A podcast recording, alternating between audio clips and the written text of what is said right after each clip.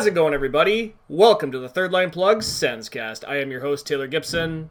Joining me, as always, from the tropical metropolis of Calgary, Alberta, my co host, Tim Jancy. Tim, how's it going, sir? You know, pretty darn good. Had a pretty good uh, last two weeks. Uh, got a new microphone. Hopefully, y'all can hear the quality there. Proved you wrong about the whole flo- frosted flakes thing. Really? Yeah, no, I am not the only person who eats frosted flakes while watching hockey. You know, I think we could probably talk a little bit about that because something did pop up on through my Twitter notifications the other day, and I believe it came from yourself and a former podcast guest for the show. Yeah, just a little conversation about how that dang commercial is good marketing. Like uh, Brandon Mackey was saying that uh, he was thinking about eating a bowl of sugary ass cereal after watching that commercial. Yeah, remember because he was saying something about what is it, the engineering of that commercial must be working because now he's going to eat a bowl of cereal. Yeah, pretty much. I just I looked at that and I was like, oh god, really, guys? the power of suggestion is strong, my dude. It is, it is, and I am very happy to see that Chelsea even sent me a picture uh, for proof. hmm Actually, I think there's a. I know this week's episode is going to be about uh, recapping round two of uh, the Stanley Cup playoffs for this year, but I think there's something a bit more interesting to talk about before we get into that. Yes. So before we go any further, Tim, and I'm glad that you brought this up. So we do got to talk about a death. And unfortunately, today is the nine year anniversary of the Lokomotiv plane crash that killed the entire team, the coaching staff. But not only that, it took the lives of two former Ottawa Senators, Karl Rachunek and Pavel Demitra. Yeah, it's sad stuff, but that wasn't what I was talking about. Really? Yeah, uh, were you paying attention to social media yesterday?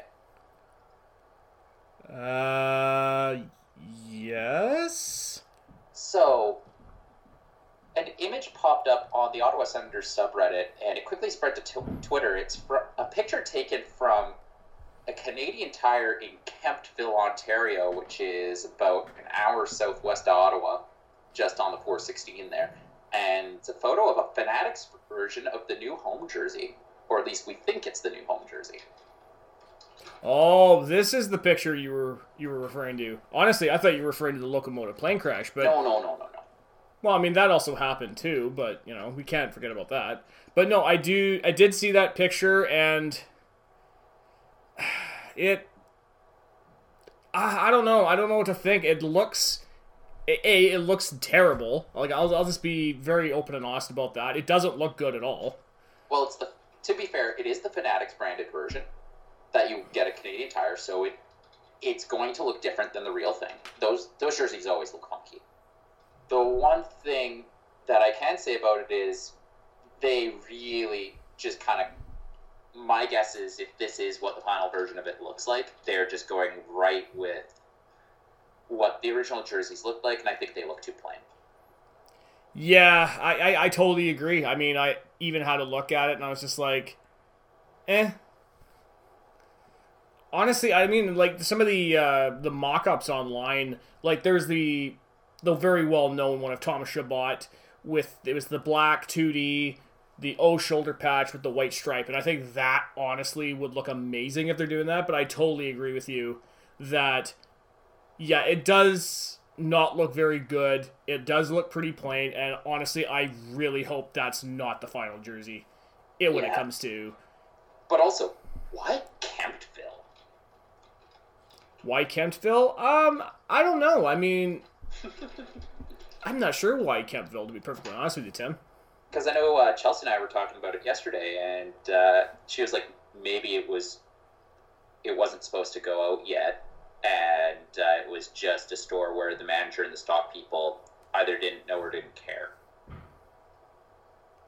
But you know what though? This is not the first time that the quote unquote leaked jersey has come out because I know that there has been stores in the Ottawa area that has carried senator hoodies and hats and whatever with the update updated 2D logo. And honestly, it just makes me wonder, like, what is really going on here? Because we haven't heard anything from the organization about this. There hasn't been any formal announcement from the team. Like, yeah, we've heard from Hailey Salvian and we heard from some other people on social media about the rebrand for next season, but there's nothing that's come out from the team about this. Yeah, and the closest I could find to anything really official was uh, since Chirp mentioned that he's heard uh, mention of the Labor Day weekend being when they intended to do the rollout. But even then, that just still it's still kind of in that rumor sphere, right?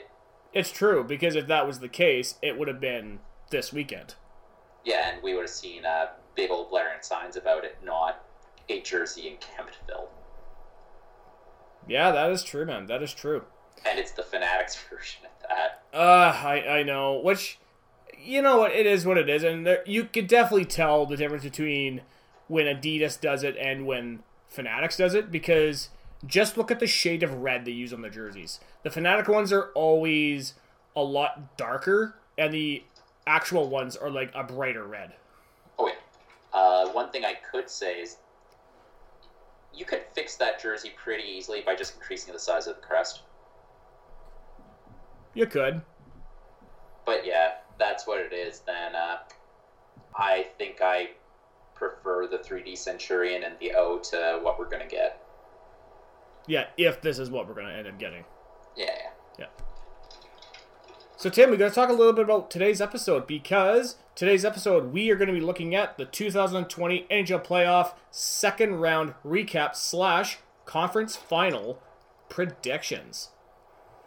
So, I'm going to start right off the bat, Tim, by saying I did not watch a single game from the second round. Now, keep in mind, keep in mind why, because when we did our last episode, I watched a handful of games, and I really hadn't keep hadn't kept kept tabs on the other series because I had gone back to work. I was in first aid that week, so I had so much to catch up on, so much to recap, and I hate to say, like I burnt myself out. I just burnt myself out to the point where I just didn't even want to sit down to watch the games. I was just like, I was so tired. Then I was just like, I need a bit of a break, and when we come closer to it, then I'll start really closely paying attention. Mm-hmm. Honestly, fair enough. And this round was kind of weird. And I guess the first one is, uh, you know, all those rap game sevens we remarked on just not happening in the first round. Yep, Three out of four series went to game seven. I know, and three out of the four went from three one to the seventh game. Yeah, which I don't think I've seen that happen in a conference final before. But then again, conditional probabilities and all that. That's true. I mean, you see the odd series that go to three from three to one to a seventh game, but rarely do you see where ninety percent to ninety five percent of the series doing that. You know, and funnily enough, the series that we predicted that would go to seven didn't. Yeah, yeah, and this is why I don't. This is why I suck at doing predictions, Tim, because I don't think I got one prediction the whole way right. I think I got the team right, but I don't think I got the series right. Like Vegas, I picked the team right, but not the amount of games. The Avalanche one I didn't pick. Tampa Bay I picked, and the Islanders I also didn't pick. So I kind of went 500 on that. Yeah, you went 500. Although, I did get the overtime game winner for the Boston Tampa Bay series, so I'm going to hang my hat on that even if I got the number of games wrong. Yeah, that's pretty good, man. That is pretty good. I'll give you that. Hedman Cave Hole, baby. Yes, he did. So, Tim, before we go in talking about the second round and our give our predictions for the conference finals, we got to talk a little bit about what we've been up to the last couple of weeks because honestly, I don't want to say that the communication wasn't there between you and I because we definitely talked, but when it came to talking, hockey was not the number one thing that we talked about at all. No. Honestly, I think it was mostly just fun posting. Very fun posting. was pretty good. I mean, honestly, you know, I have to say for myself, like it is great to be back in the kitchen working. Or for those who may have seen my social media post, I'm back in black because I wore the all black uniforms again. so I've been, you know, I've been trying to keep busy doing that, all that good shit, and you know, obviously recapping these series. One thing I did get a chance to do over the last couple of days is I got a chance to play, and I know I'm completely gonna butcher the name, Ghost of Tsushima for the PlayStation Tsushima. Tsushima. So I started. Pl- it's a hard. It's really hard to say if you're not used to making that sort of sound. yeah, So don't worry about butchering it. I, I I know, but you know me, right? I hate kind of butchering those days, especially for a game that everybody has been really talking up the last couple of weeks since it's been out. So I got a chance to play it a bit last night, and I have to say, like, I think it was a pretty fun game. You know, I, I still haven't gotten too too far into it, so I can't really give you a full like review what I think about it and all that good stuff. But also, I was doing my fantasy football league draft. I did two of them last night, Nice. and uh, you remember uh, remember a while back when we were talking about my story of meeting Bonk's mullet. Did you do it again? This is what happens, folks, when you know I have a bottle of Pink Whitney in the freezer and I just have a couple drinks, and next thing you know, I'm like six, seven in, and uh, sitting here playing games. I'm like, oh, this is a pretty fun game, and then I'm like, I should probably go to bed. But then I did my second fantasy draft, like four of them in, and it's just like, man, I really suck at this. What does your team look like? Well, honestly, like my team doesn't look too bad to be perfectly honest. Like I got some really good players on there, but it was kind of hard because like I was drafting seventh. So yeah, and I think we had how many guys did we have in our league? I think we had a 10, 10 player. Uh, and like the snake doesn't even save it, you know. it doesn't, and so for me, it was just like, oh, let's see, I'll pick this guy, this guy, this guy, and then I looked at my lineup like, God, my lineup sucks. I still think my favorite fantasy sports story is uh, I played like an online rando league for NHL back in I want to say 09 010 Yeah. and uh, so we get into the Yahoo draft room and a guy comes in guy who was first overall mind you like into the tap just writes in block capitals Booth takes David Booth and then leaves and lets the computer do the rest What? David Booth? yeah. Mind you, he was in the top 10 that year, according to Yahoo's draft rankings, because he came off that massive season in Florida. Yeah. But still, I was just like, everyone's like, not Crosby, not Ovechkin, but Booth. I know, and this is uh, 2009, so. Oh my god, that's brutal. I'm just trying to think, like, who else could you have taken first overall that wasn't Crosby, Ovechkin, Malkin? You could have taken Ko- a Kovalchuk, Yeah, you could have taken an Ilya Kovalchuk. You could have taken a, you had Joe Thornton, a Chara. one of the Sedins.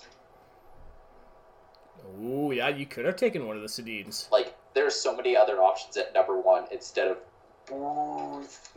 But then it just became kind of a running joke in the fantasy league where every week one of us would be like, "All right, time to put Booth in," and just put a pla just put a random ass right winger up. Yeah, watch as he drafts, like, Phil Kessel or something next. Oh no, the guy it was the computer drafting after that. Yeah? But then it was just everyone's like, "Well, we have to follow his lead now," and just we all burnt our first round picks. Oh, that's terrible. I mean, I can't even picture a world where taking David Booth first overall would be a good idea. Nope, there's not a single one. No. I think the first time I ever played fantasy hockey, um, it wasn't through Yahoo. I think it was just one of these. I can't remember how it was. It was. It might have even been Yahoo. I can't even remember now. It's so long ago. And so I had to pick the players. And I remember at goalie, I had a cho- choice between Luongo and Marc Andre Fleury, and I picked Fleury over Luongo. And it was the year that the Canucks missed the playoffs and the Pens went to the finals. So I came second overall. I think I won like 500 bucks. nice. Yeah. Yep, and I have never done I never did better than that ever again.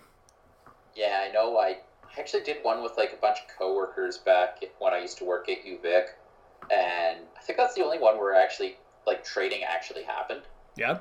Because like with the ones with randos, you usually end up losing half the people around week three. So by the time you'd actually want to trade, and my buddy, uh, his joke pick was Tomas Hertl. Man, that pissed the rest of us off when Tomas Hertl went off. Oh, was that his breakout year? Yeah. Oh man. Oh, that must have been a huge piss off for you guys. Yeah, cause I can't remember. I think I took like Stefan Robidas or something as my joke pick. Yeah, honestly, it would have been a better idea if you'd taken the island instead. Yeah, no kidding. So, Tim, I guess with all that out of the way, it's time to turn our attention to the second round recap. Now, because we are based on. Wait, wait, wait. What? We got one shout out to do, and it just came across the wire. Bobby Ryan won the Masterton. Really? Bobby Yeah. Ryan won the Masterton? Yeah, yeah. Well, that's awesome. So, yeah, I guess we got to give a quick shout out to Ottawa Senator forward Bobby Ryan on being the 2020 Masterton Award winner. Yeah, I just got an update from uh, NHL and confirmed on NBC. Bobby Ryan wins Masterton Trophy after returning from alcohol issues. So, massive props to the guy. Man, that's awesome to hear, man. Like, and honestly, I thought that it was a lock for Oskar Lindblom because he came back from cancer. I don't know. It's hard though because like when you take the full view of Bobby Ryan's struggle throughout his career, you realize that this is something that's started since childhood. And like the story of Bobby Ryan is a very tough story, Mm-hmm. so I can see it, and I think he deserved to win it. No, I'm super, super happy for him that he ended up winning it because, you know, like I said, I thought that Lindblom was going to be a shoe in for that given that he was diagnosed with cancer, came back, beat it, and even played a couple of games for the Flyers in the second round. Yeah, but no, good for Bobby Ryan. Yeah. Um, actually, one thing that just popped up into my mind. Um, there was a rumor that came out, and I don't know if you want to talk about it at all. So I, I messaged you yesterday about this, and basically the message just wrote, "Would P- would the Arizona Coyotes hiring Pierre McGuire as general manager be peak 2020?" It would be peak 2020, that's for sure. Was there a rumor of him interviewing?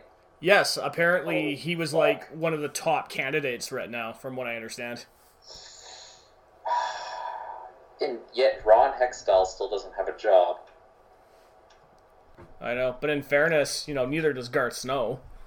True. Actually, uh, the Fly, sorry, the Panthers ended up hiring Bill Zito, and that was a really good pickup, I think. I think that's a really and then you know what that's a sneaky good one because I think a lot of people kind of slept on it given that when you hear the name Bill Zito you're like who the hell is Bill Zito and then you realize like he worked with uh, Jarmo Kekalainen in Columbus and there's a whole video uh, Grifflex on tw- on Twitter on YouTube he did a whole video about it and apparently Bill Zito was a former player's agent and that's how the Blue Jackets was able to get guys like Cam Atkinson and Pierre Luc Dubois and all these young guys under team friendly contracts. Well, the other thing too is uh, he was the AGM in charge of the Syracuse Crunch, and uh, that is probably one of the best minor league programs in the NHL right now. Yeah, I could see that. I mean, I know that it's.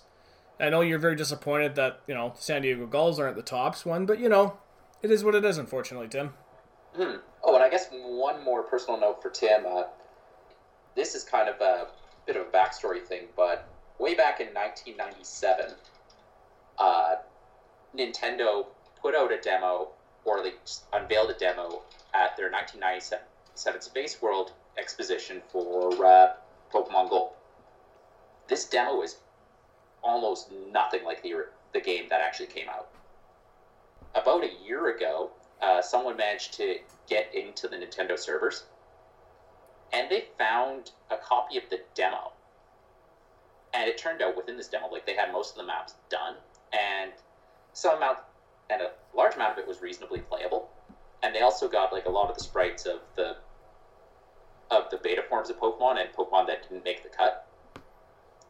So around February, someone completed kind of filling in the gaps.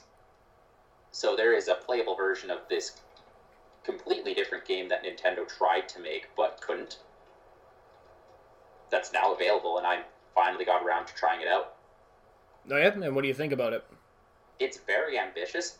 I can see why they didn't do it because there's no way you're fitting that on a Game Boy cartridge. Yeah. Well, here's the thing. Like, well, how, how big is the game overall, Tim? Because I know you they said they couldn't get it onto a Game Boy card. It's, so I put about nine hours into it so far, and I think I'm at the halfway point.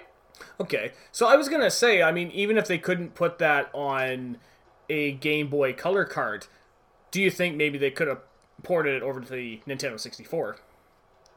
That wasn't the design methodology they were going for at the time, because kind of the idea for the Pokemon games and is that they're pick up and go sort of RPGs.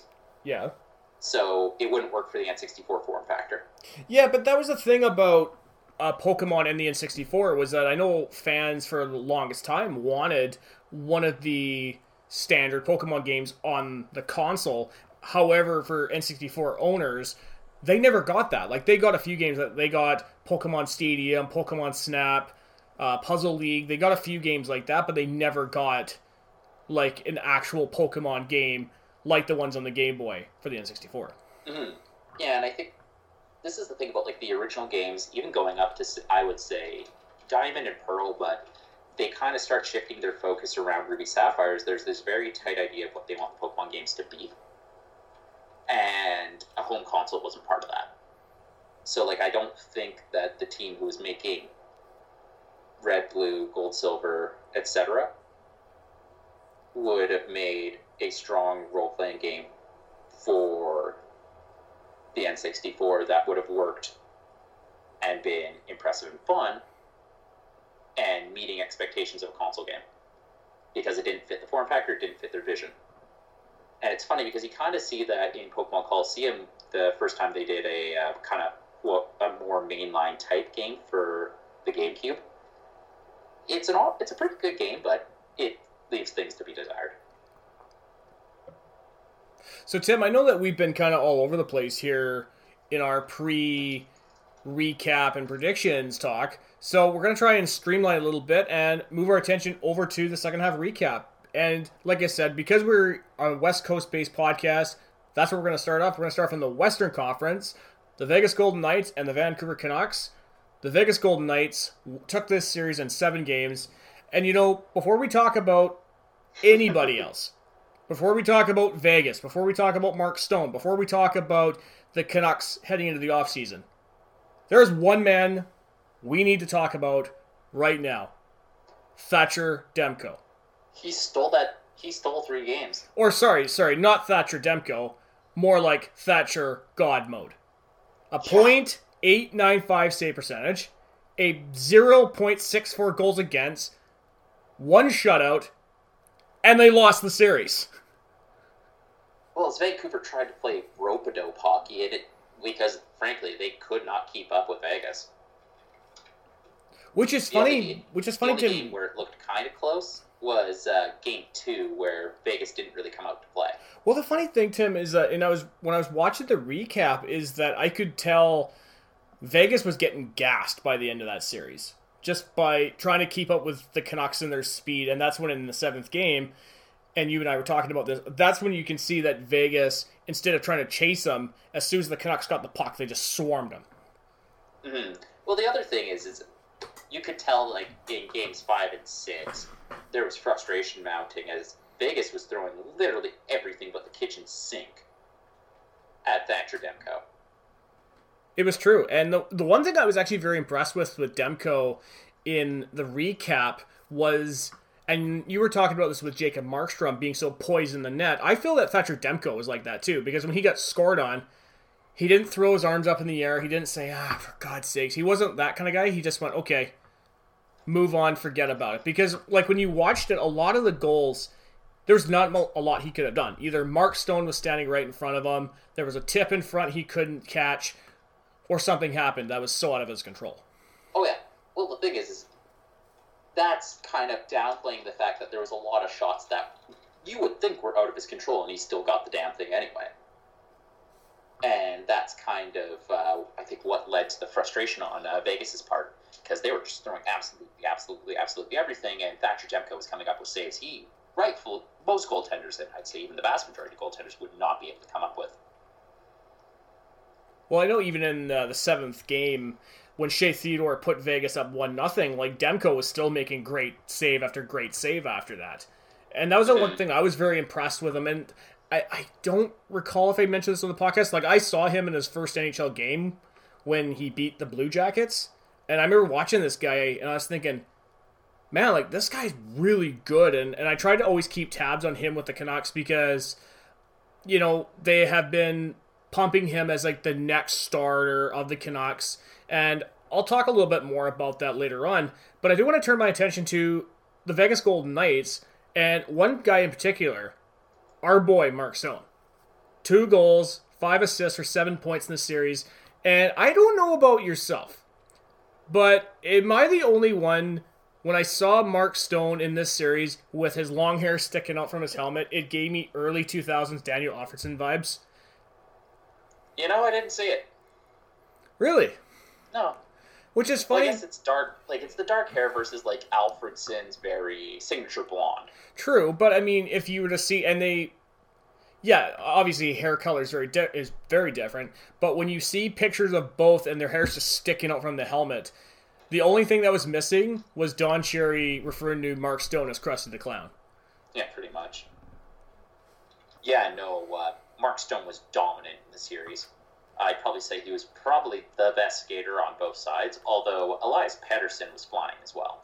I know, and But uh, Oh, Pettersson was fantastic, and I really appreciate the one thing I liked about him in this series was that he wasn't just a one-dimensional player. And sticking with him and Mark Stone, when Mark Stone had that breakaway, Pettersson came r- flying up from behind him and stopped him. Mhm. And you could even see Mark Stone going, "Oh, okay, is that not a penalty? Like what?" Yeah, and it was interesting because I think outside of uh, Pettersson, Brock Boeser, and JT Miller, I was not terribly impressed with the Canucks. Well, sorry, and uh, Hughes and Edler, I wasn't really impressed with the Canucks. They were outside those five. It was uh, open season for Vegas whenever the rest of the team touched the ice. Yeah. Which is funny because the Canucks really shocked a lot of people pushing Vegas to seven games after being down three to one. And the one thing that I really liked watching the Canucks in this series was that their young guys didn't even look like this was their first playoff experience. You would have mm. thought these guys had been in the playoffs before. And one player in particular, and I don't know if you would necessarily agree with me on this, but I feel like one guy who didn't get enough attention for how he's been playing in these series, given how guys like Nathan MacKinnon was playing and Nazem Kadri and some of the other bigger names, was Bo Horvat. Because Bo Horvat was, I think, leading in scoring or goals. I think at one point in, in I this thought that was. Brock Boeser. Brock Boeser? No, I thought it was uh, Horvat. Oh, why did I think it was Boeser? No, it had to have been Bo Horvat because uh, the commentators mentioned that. Right. Okay. But yeah, Horvat was one of these guys, and I think that he's really, really come into his own since A, becoming the captain, but also with his emergence in these playoffs. I think that he's going to be a guy that hockey fans are going to try and keep closer tabs on going forward. Hmm. Um, yeah, that's fair. I honestly didn't really notice Bo Horvat, but it was just one of the things that's kind of funny about this series is uh, Thatcher Demko kind of through his excellent stealing two games basically. Let's be perfectly fair. Completely overshadowed the work that Robin Lehner did. Three, four wins, three of which were shutouts. That's fantastic work in its own right. Yeah, it's nothing to sneeze at. But the one thing about Leonard, and especially going into the next series with Dallas, is that I'm starting to notice like his play is starting to get a little bit inconsistent because when I watch him from the beginning, like he had a really hot start, he took over from Fleury, and then next thing you know, you're watching him letting in goals where you just look at it and be like, okay, you know, you you should have kind of had that on that one. But I mean, hmm. you can look at the other series in the second round, especially in the Boston series, where you just watch it and you're like, okay, how did that go in? Like, how did you let that one go past you? Honestly, fair, but at the same time, like this playoffs in particular has been a very compressed schedule. Like uh, Vegas played three and four, and that's why I think Dallas was able to edge out that one nothing victory against Vegas. Is Vegas did not show up until the last twenty minutes, so Klingberg's one goal was able to stand, and I think that's wearing on the goalies too. Yeah. So one final thing I do want to talk about with this series, Tim, is about the Canucks now heading into their offseason because the Canucks do have some questions that need some answers to. One thing that really came out about this series is that I do think the Canucks have to get bigger and they do have to get stronger if they want to continue making serious playoff runs from now on.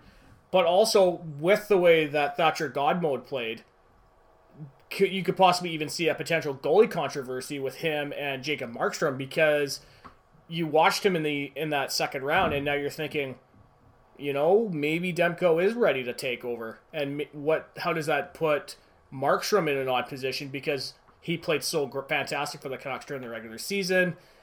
And I guess the other thing that probably is a question is and I think you and I we already talked about this on the show in the past like the Canucks they have to make a decision whether they want to keep Brock Boeser or Tyler Toffoli. Well, like one of the problems that the Canucks have is uh, they have no cap space, and part of that is just a large amount of mistakes that Benning has made. We have Sven Baertschi buyout of Ryan Spooner, and honestly, this one is not really not all that fair to blame on Benning, but it is definitely his predecessor. Cap recapture on Roberto Luongo, two more years, that's $3 million of dead cap space. There's a lot of dead cap space on the Canucks. Uh, luckily, like Oscar Fantenberg's coming off, coming off, and I think he should be gone. You got one more year of Jordie Benn at two million, and that's probably an overpay. Uh, Troy Stecher is still UF, he's RFA with arbitration, so he's probably cost controlled for another year or so. Like, yeah, Jake Virtanen and Tyler Motte, those are guys that are coming into RFA. Tyler Toffoli, I'm not sure they can fit him in. Yeah, the, the only way I could probably see him fitting in with the Canucks next season is if Vancouver can find somebody who will take Loui Eriksson's six million dollar contract. Because I think Eriksson only has another year or two left on that deal. But we've talked about he this. has an NTC. Oh, a no trade clause. Oh shit. Well, Vancouver, you're uh, you're screwed. Well, I, the hard thing, it like I'd be honestly trying to get rid of Jay Beagle or Antoine Roussel. That is true. Actually, uh, speaking of Antoine Roussel, and I was, I'm sure I was talking with you because I was doing some hotel deliveries for work in Victoria for some of the kids coming back to school in quarantine, and one of the RFAs. Like she's a Canucks fan, so her and I were talking while we are doing the deliveries, and I was talking about Roussel, and he was uh, giving Robin Lehner a hard time, and I said to her, I was like, you know what? If this was Robin Lehner of say three, four years ago, Antoine Roussel probably would have been beaten to death by Robin Lehner's goalie mask. Honestly, fair. Yeah, because Lehner probably would have just just came unglued and just beat him senseless. Yeah, actually, uh, did you get a chance to see uh, the the Reaves hit in Game Seven? I actually didn't. I that's the one hit I didn't get a chance to see. I know that. Oh God, uh, who ended up getting hit on that? Um. God's gonna drive me nuts. I can see him right now because he got hit, but he came back in the game. And uh, Motte, Tyler Motte. Oh, Tyler Motte. Yeah, yeah. Because I know um, a lot of people on Twitter, especially Vegas Twitter, they just came to the conclusion that their series was over right there. They said that like there's no way they're going to come back and win this. Oh, because of the the curse of the game sevens. Yep. Yeah, the curse of the game sevens. They got another major penalty. But to be fair, this time they're playing for Pete DeBoer, not against Pete DeBoer. That is true. That is true. So I guess maybe that's why Vegas brought him on after Gerard Gallant got fired. Yeah, but like honestly, I think I agree with the major penalty. I agree with the match penalty. I'm not sure I agree with the suspension. Because like the hit wasn't intended to be dirty, but he should have come off. I think five in a game is adequate for that. So I don't know if you have any more comments you want to make on the Vegas Vancouver series. And nope. no, okay. So you just want to head on to Colorado Dallas? Yeah, this was an interesting series. Yeah, absolutely, man. So the series we're going to talk about is the Colorado Avalanche versus the Dallas Stars. The Dallas Stars took this series in seven games, and you know, I gotta give some props to Colorado because coming into this series, they lost their starting goalie. They lost one of their top defensemen. They were forced to start Michael Hutchinson, and they forced a game seven after being down 3 1. Yeah, like this was a team that was absolutely carved up by injuries. Although, to be 100% fair to Dallas, they didn't skip a beat from the end of the Calgary series coming into this series. They opened they opened the series with a big statement game, starting with a three goal first period and continuing to put pucks in the net even after MacKinnon almost got himself a hat trick. Yeah, and that was the one thing about Colorado that I really liked in this series was despite how injured they were, the top guys were still producing. Uh, I I want to say Kadri was as well. I can't recall off top of my head. But one team in you know the Dallas Stars, you got to understand as beat up as Colorado was, Dallas was fantastic in the series. Their top line produced, the bottom six guys scoring as well. But one guy I really want to highlight, Miro Heiskanen. This guy had a terrific series against Colorado. Honestly, it looked like a young Erik Karlsson. I know, and to think that we almost traded Erik Karlsson for him too. I, honestly, as much as like Josh Norris and uh, San Jose's pick are fantastic, if we'd gotten Miro Heiskanen, I could almost say that's that would have been almost almost as good or just as good. Like just looking at this guy go. That's true. That's true. And but can you also imagine who would then play top line, him or Chabot? That's true. That's true. Yeah, unless Heiskanen wanted to play on the right side with Chabot, but I don't know if um, a he's very comfortable doing that, but b I think he might also be more suited to playing the left side more than the right. Honestly, fair. But yeah, so like this was a, such a high octane se- series. Like it was blink and you miss it scoring. It's true, and this was a series that actually was a lot closer than I thought because many of the bounces went for both teams. As we talked about already, the Avalanche being injured was a huge factor in this series, but the fact that they were as beat up as they were and still forced a game seven, which sucks for them that they end up losing in overtime. But you know what? That's just the way it goes sometimes, especially when you're playing, you know, games almost back to back nights for what the past month pretty much. And uh, like the Dallas team, it like as much as people kind of shit on the Stars, they're not a bad team. They're not. They're like, not a no. absolutely, paper, they're not bad. No, they're not a bad team at all. But I think the reason why people shit on them, kind of like with the Sharks of ten years ago, was that they always had such high expectations put on them, and they never ever succeeded. They never exceeded those expectations. They always fell so short despite the talent they had on the roster. That's true. Although, uh, speaking about talent on the roster, uh, did you have uh, Kiviranta as the hat trick overtime winner on your score sheet? No, I also pro- I also didn't have the hat trick for the Dallas over Calgary series either. No, and it's it's crazy how Dallas is getting like these incredible scoring outputs from young guys, but they're still getting they're getting a lot of run out of Jamie Benn, Joe Pavelski, Radulov, and Seguin as well. So it's not like it's they're just relying on the depth. They're getting scoring from throughout the lineup. It's true. I mean, I think the last time you could probably point to a team that where everybody was scoring was the cup years, like 99 2000, when you had, you know, their top guys like the Mike Modanos, Joe Nieuwendyks, your Lehtinens, but also you had the young guys like uh, Jamie Langenbrunner came in for Dallas, and some of the other young guys, and Brendan Morrow. And while I, I don't, I can't really say it was the same thing in 2008 when they won the Western Conference Finals run, but really, I think you have to go back about 20 years to find a Dallas team that was, in, fairness, so well rounded as they are. Honestly, fair. So, Tim, do you have any more comments you want to make on the Dallas Colorado series before we head off into the Eastern Conference? You know, Michael Hutchinson, I think, actually played pretty well. He did, and for a guy who basically run out of town on a rail. Yeah, he got eaten alive in Toronto.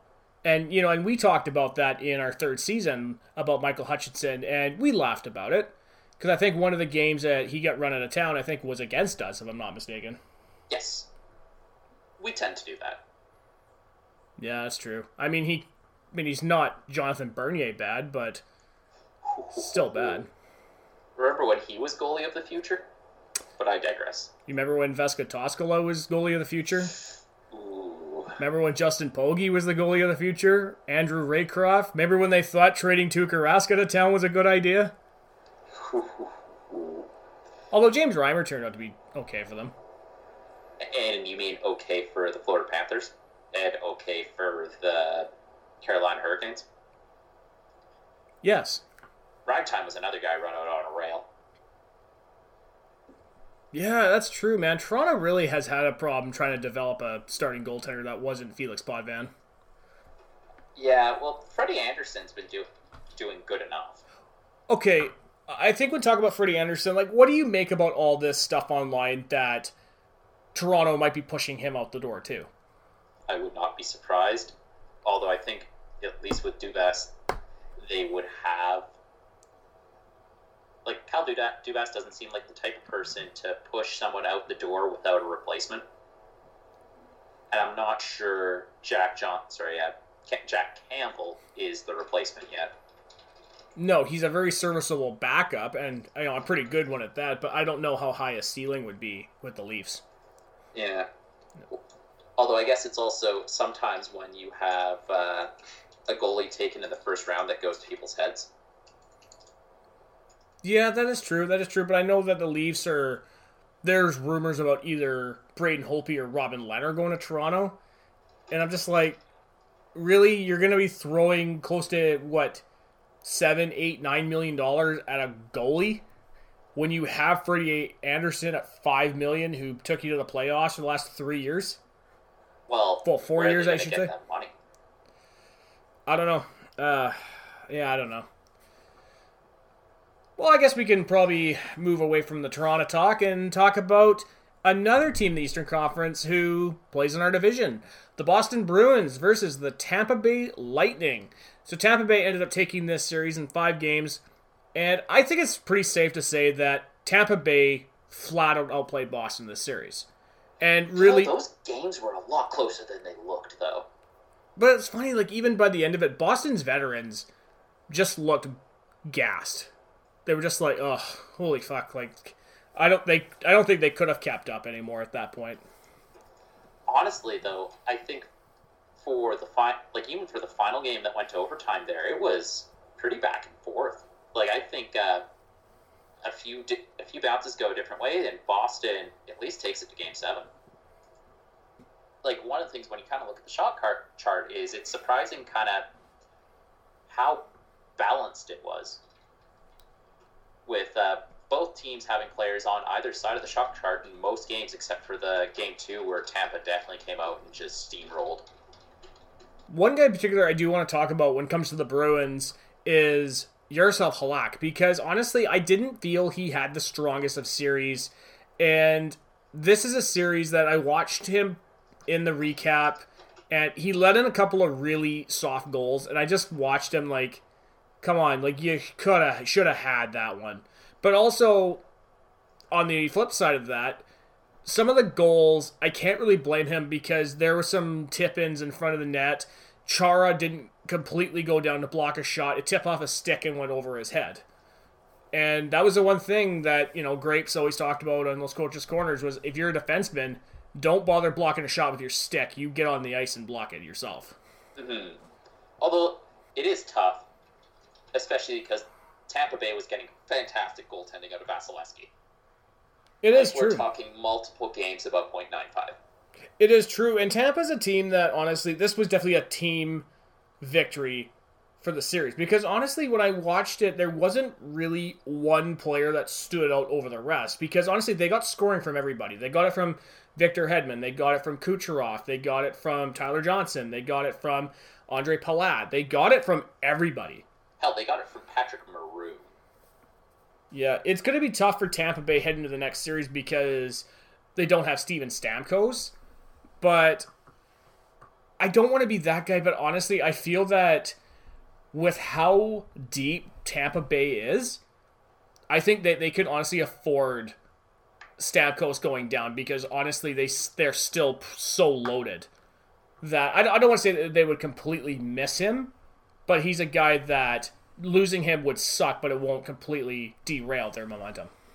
Well, I think uh, Tampa just has so many guys who can step up that if one or two of them step up even a little, they can fill the hole. But uh, speaking about Tampa, I think they they've already chased Thomas Greiss. Three goals on nine shots.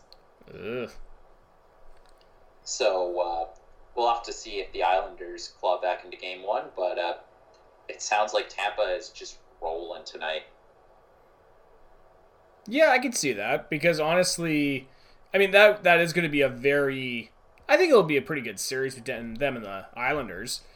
But you know, I don't know. That's just a series that I think that's probably the one series I might follow fairly closely, just because of how well Pageau played. And honestly, at this point, part of me wonders which is worth more: the Islanders pick staying where it is, or getting a third. Uh, and and that's a good question because honestly, I don't know. And with the cap staying flat and with the Senators looking like they're going to have to maybe bring in a dead contract to push them to reach the cap floor, maybe that they, if that pick stays right there, maybe they can use that for leverage to bring in a dead contract to help us boost it up. But they would have to get somebody like an active roster player as well coming back to us too. Yeah, that that's hundred percent for sure. Yeah. But it's just such a such a weird thing to think about, eh? Oh, it is so weird. It is so weird. But you know what though? I am very happy for Pageau that the Islander fans have embraced him. He's doing fantastic for the team, and heck, if he wins the Stanley Cup, I wouldn't complain. Honestly, yeah. Yeah. So just to uh, close out the Boston Tampa Bay recap, as I was talking about the Canucks, where they have so many questions heading into the offseason, the Bruins got some, especially on defense, because I uh, don't know if you saw Torey Krug's comment after the series ended, where basically it was basically a yeah, like I'll probably hit free agency because I'm at the peak of my career and I want to play somebody else, somewhere else.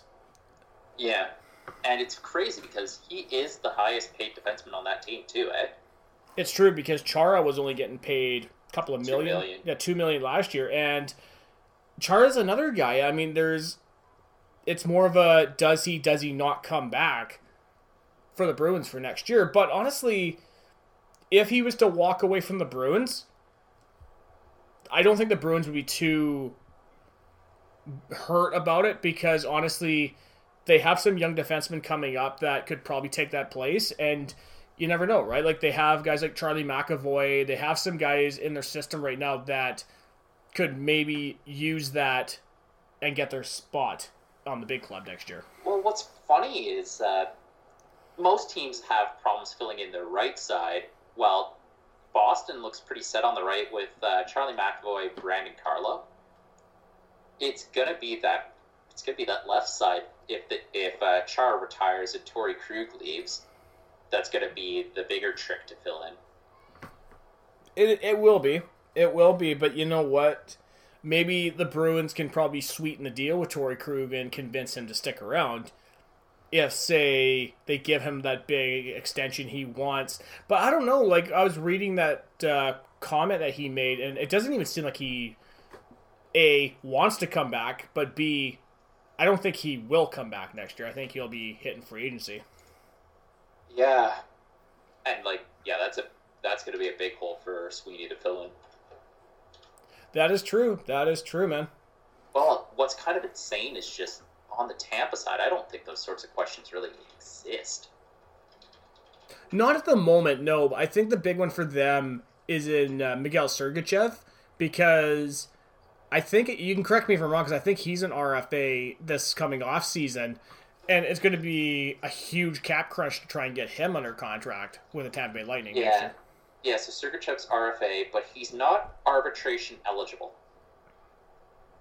Okay, so what he would basically hit their rights would be held by Tampa Bay until he either signs a contract or he gets traded out of town.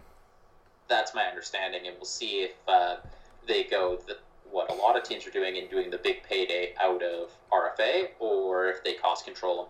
The other thing is actually a lot of a lot of Tampa's defense are RFA because you've got Victor Hedman and Ryan McDonagh are basically signed through their careers at seven million and six million, or sorry, eight million and seven million respectively. Uh, Shattenkirk goes UFA this year. Braydon Coburn has two more years. Jan Rutta, Zach Bogosian, and Luke Schenn are all UFA. And then Erik Cernak is RFA. And then Anthony Cirelli, sorry, Anthony Cirelli is RFA. Yeah, so Tampa's going to have a lot of questions now to answer with their RFA situation this offseason. But at the same time, Mike Condon comes off their books. Their buy, their buyout for Matt Carle comes off the books. Luke Schenn's not coming back. I didn't even. I never even back. realized he was still in the NHL. Yeah, Luke he's Schenn. their third. He's their third pairing right D right now, and I think he's playing seventh defenseman duty. But yeah, so like a decent amount of money is coming back to Tampa. Actually, they still have one more year of Barclay Goodrow. But what's kind of crazy is like outside of Cirelli, all of Tampa's big forwards are locked in. And also, can you believe they got Tyler Johnson at five million? I can't, to be perfectly honest with you. But then again, you know, you could look at even like look at the Columbus Blue Jackets. You look at the players they have. You're like, how did they get that player for under that amount of money? Yeah, no kidding. Yep. The only the one thing that is going to be tough for uh, what's Maduber's Tampa Bay going forward is uh, Andrei Vasilevskiy is going to be a nine million dollar goalie next year. Man, this is you know this is going to be a very interesting offseason to see for so many teams now who are in the cap crunch. Yeah, Tampa doesn't have their first either. So that's like a pot sweetener that they can't, that they don't have access to anymore. So, Tim, do you have any more comments you want to make on this series before we head off into the fourth and final series of the second round? Not really. It's like I expect. I feel that Boston got a bit unlucky, but I'm not surprised Tampa won. No, I'm not surprised Tampa won either, to be perfectly honest with you. But, you know, it's going to be a matter of can they get past the Islanders now? And obviously, we're talking about uh, they're already up three nothing. So you know we'll, we'll keep an eye on that. And when we come back next time to do our episode on the third round recap, we'll definitely talk about it. Yeah, yeah. Speaking yeah. about the Islanders. Yeah, so speaking about the Islanders, we're going to talk about the fourth and final series of the second round the Philadelphia Flyers versus the New York Islanders. The New York Islanders ended up taking this series in seven games. So once again, you go, I got to take my tip my hat to the Philadelphia Flyers because once again, down three one to the Islanders, they absolutely played like a team, fought back to force a game seven. Carter Hart was just out of his mind in game six. And then the wheels came off the bus. Yeah, and then the Flyers offense completely went dead in game seven. and the Islanders won. Yeah, that game six was crazy to watch too. Like if that was a game seven, I would have been like, "Oh, money paid. This is awesome." Because uh, you had Philadelphia on the ropes. They managed to put up a lead. New York comes back, but then Philly takes it again, and then New York comes up again. Laughton t- ties it up, goes into overtime, and then Provorov scores a beautiful goal. Like, mm, chef's kiss of a game. Oh, so good. So good. And one guy that actually played very well in this series, and of course, we already talked about Mark Stone for the Vegas Golden Knights, Jean Gabriel Pageau. Three goals in this series. And the one thing I really appreciated about Pageau in this series is that he had a huge impact on the ice, including a fight in this series.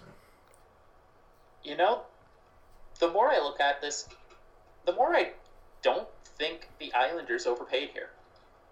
Like they're getting a lot of good offense out of the guy. We got nine nine points in sixteen games. Uh, so at a half half a point half a point per game clip. Uh, but just the defensive side of Pageau's game has been fantastic.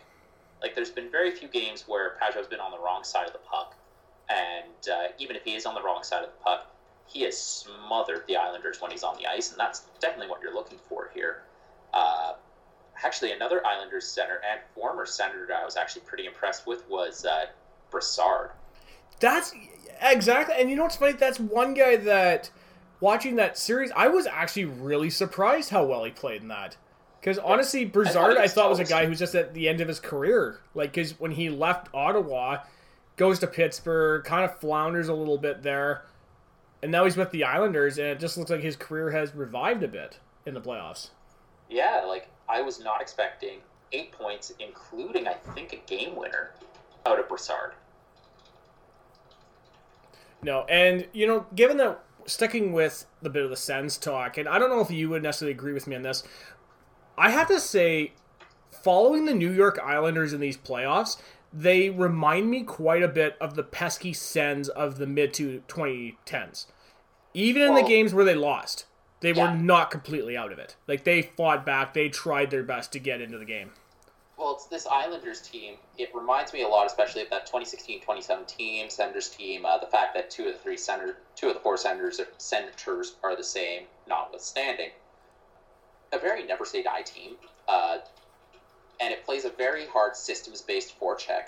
Uh, I I definitely would be willing to say that uh, they probably can do it better because I think Barry Trotz is a better coach than Guy Boucher is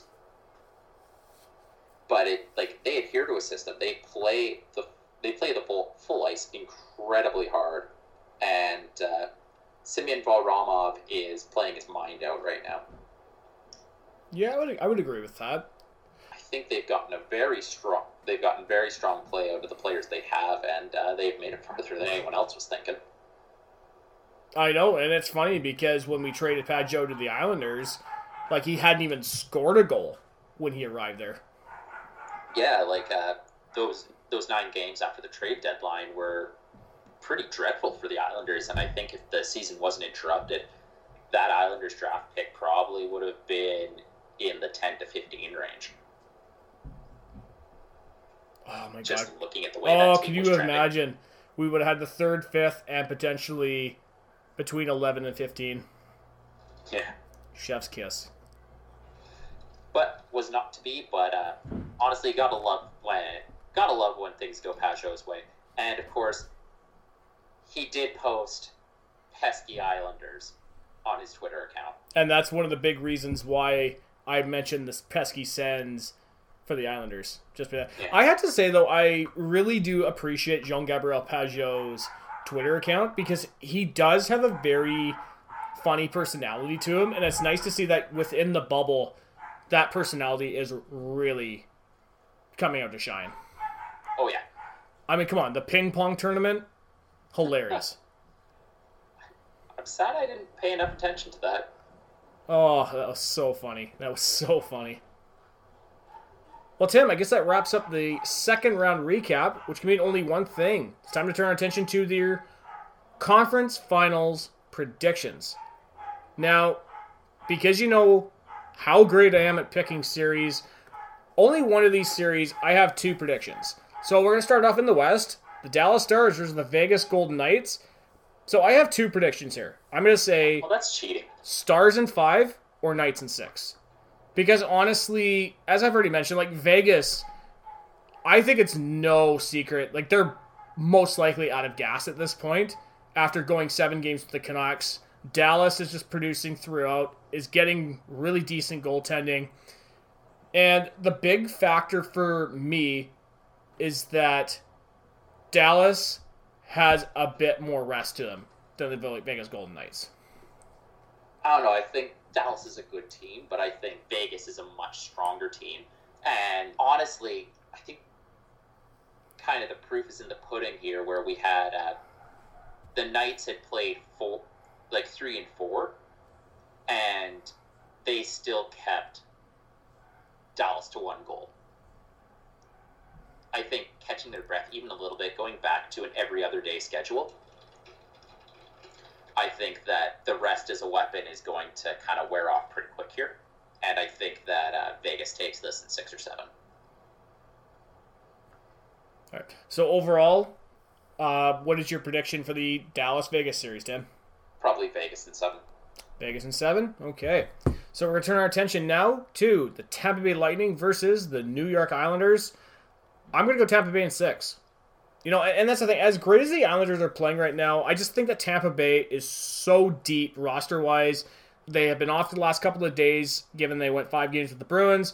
Semyon Varlamov will have to continue standing on his head for the Islanders to have a serious shot against Tampa Bay in the conference finals. Honestly, yeah, Tampa Bay just has so much goddamn firepower at their disposal, and their defensive depth, depth is no slouch. I think Tampa takes this in six, maybe five. That's a pretty fair prediction there, Tim. I'm not gonna lie. And whoever has to play Tampa in the in the finals is going to be in for a world of hurt because that's going to be a fast, hard series. It is, but you know what? At least we can't say that it's not going to be an exciting series to watch, though.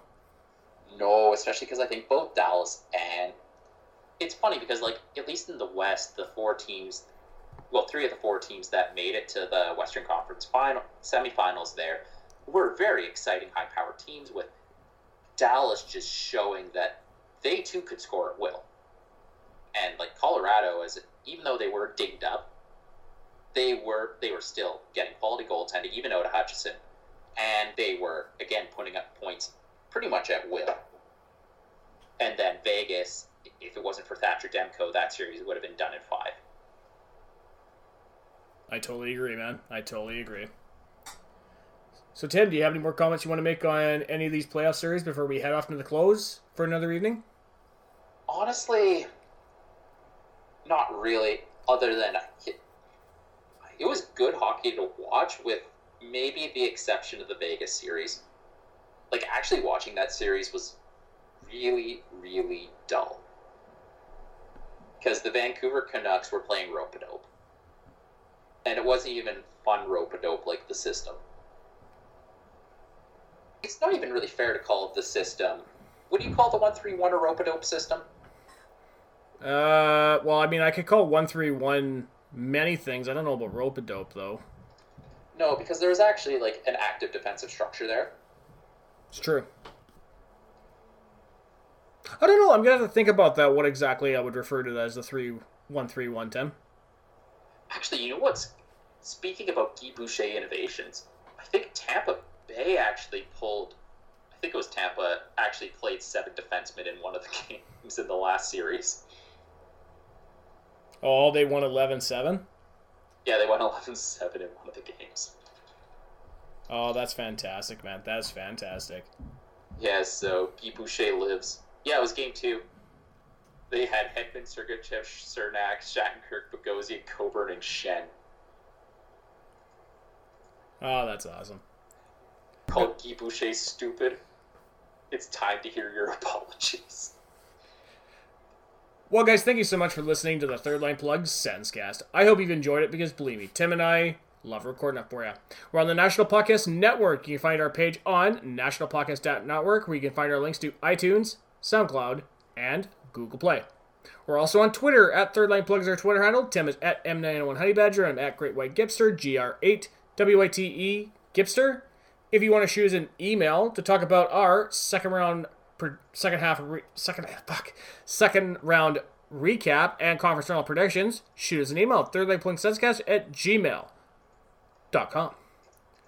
Or if you don't want to do that, but you want to be a bot instead, head over to our iTunes page and give us a five star rating. Yeah, I forgot that we actually a were on iTunes and b had rankings.